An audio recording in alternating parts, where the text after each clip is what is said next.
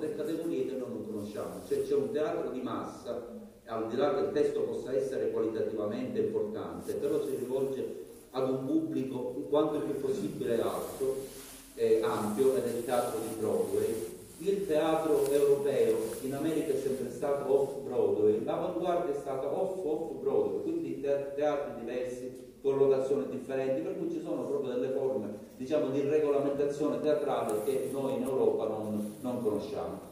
Andiamo al punto che, che, è curioso, eh, del perché un autore così noto possa essere stato così, così osteggiato. Intanto non sono infrequenti casi di autori che in patria non godono di molta considerazione e godono di, di, di più all'estero. Un caso anche recente che si può fare in termini cinematografici è Woody Allen.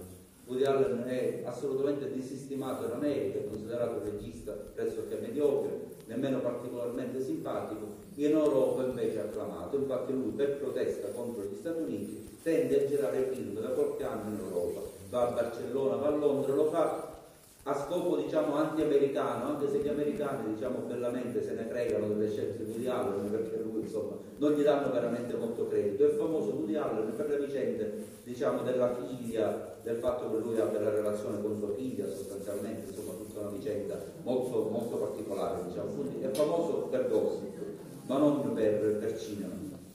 Accade anche per altri fenomeni di scrittura. Lo scrittore Charles Bukowski, famosissimo, in Europa è considerato un grande autore di romanzi e di racconti, ma un poeta tutto sommato poco significativo. In America è considerato un grande poeta, è considerato invece un mediocrissimo narratore. Quindi vedete che questi fenomeni, questi fenomeni accadono.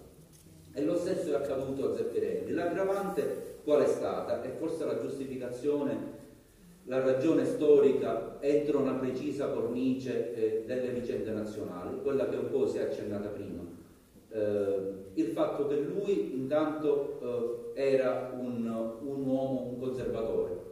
Era un conservatore però era tecnicamente un liberale perché Zeffirelli fu antifascista, quindi non era un conservatore, non è stato un fascista che dopo la guerra ha maturato, ha mantenuto forme di nostalgia. Lui era stato un antifascista di matrice di matrice liberale, dopo la guerra rimase un conservatore. E quindi questo in quel momento era anche molto poco, molto poco apprezzato, soprattutto nel momento in cui in Italia si crea quella che oggi si chiama industria culturale, che all'epoca non si sapeva che fosse industria culturale, cioè l'insieme, quello un po' che diceva Gramsci, l'idea che i comunisti, la sinistra, la cultura dovesse controllare determinati settori del paese eh, nei quali tutto sommato poi avevano un potere, un potere esclusivo, le radio, le televisioni, i quotidiani, le case editrici.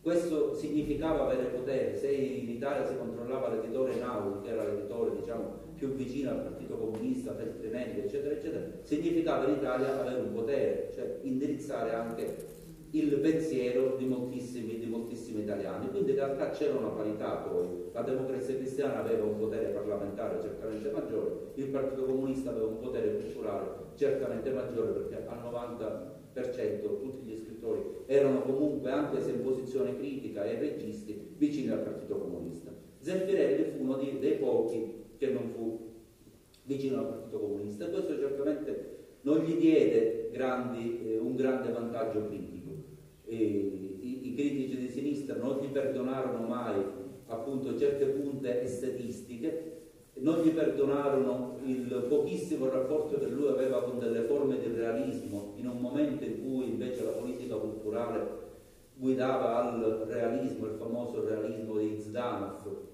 diciamo, delle tesi del Partito Comunista per cui gli scrittori dovevano essere realisti per rappresentare le condizioni del proletariato, eccetera, eccetera. Quindi lui fu fuori da questo tipo di categorie che in qualche maniera la cultura di quegli anni, di quegli anni imponeva. E quindi è evidente che la critica o non lo considerava nella, nella maggior parte dei casi, quindi lo snobbava eh, elegantemente, oppure criticava, criticava i, suoi, i suoi film. L'altro motivo di rimprovero, tutto sommato, era la sua omosessualità. Qui è un rimprovero un po' al contrario, perché si riteneva che proprio perché fosse omosessuale e quindi tutto sommato viveva una condizione atipica, chiamiamolo così in qualche maniera, una condizione che poteva essere collegata ad un'idea di modernità. non si comprendeva come un omosessuale fosse tutto sommato un conservatore. L'assunto, diktat era che avrebbe dovuto essere tutto sommato un progressista, un uomo, un uomo di sinistra.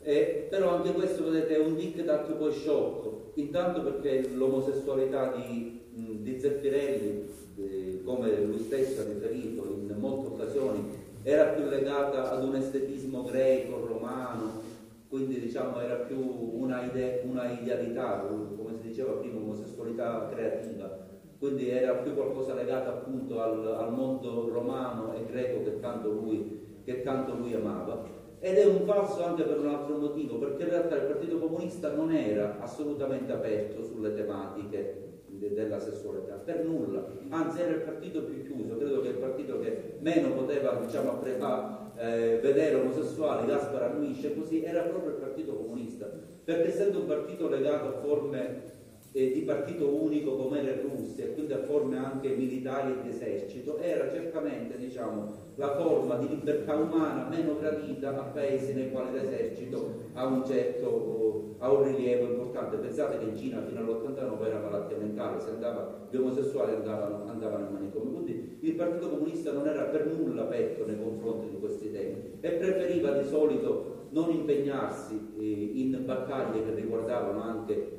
eh, anche gli, gli, omosessuali e talvolta anche in maniera molto grave li puniva togliendo la testa. Il caso canonico è quello di Pasolini che nel 49 gli viene tolta la testa per indennità politica e morale. Questa è la motivazione che diede il Partito Comunista di Pordenone quando gli tolsero eh, Pasolini era segretario di quella, di, de, della sua cittadina, eh, dipendeva dalla federazione di Pordenone che gli tolse la testa. Quindi il rimprovero a Zeffirelli era questo, il fatto di essere un conservatore e il fatto di essere un omosessuale che non si impegnava in battaglie progressiste a favore della liberazione. In quegli anni comunque c'era l'idea, il, il, il, diritto di famiglia, le modificazioni del 75, cioè c'erano battaglie importanti anche del, del Partito Radicale. Era un uomo che si dedicava sostanzialmente alla propria arte e forse bene ha fatto, prima si è recitato il, la bomba, la scritta, vissi per, per l'arte, vissuto per amore, quindi si è dedicato sostanzialmente a, a questo. Andiamo a,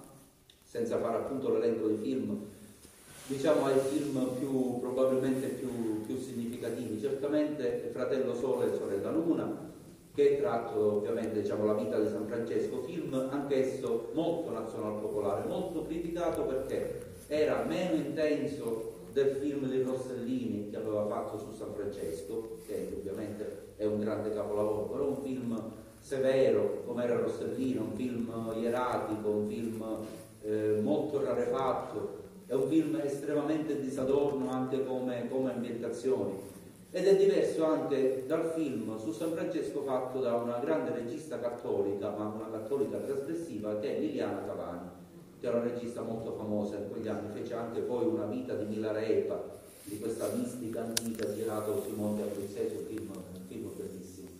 Eh, erano delle punte avanzate dal punto di vista cinematografico, Zeffirelli stava un passo indietro, però conquistava il pubblico, conquistava le platee, perché il suo San Francesco è simpatico, non è trasgressivo oltre una certa misura, quindi non ne fa un, un hippie, un ribelle come accadeva un po' in quegli anni nella iconografia diciamo, cinematografica su Francesco. È, è belloccio senza essere bellissimo, è simpatico senza essere sguaiato, ha una serie di condizioni che tutto sommato possono soddisfare per intero anche diverse tipologie di pubblico. Stessa cosa accade per il film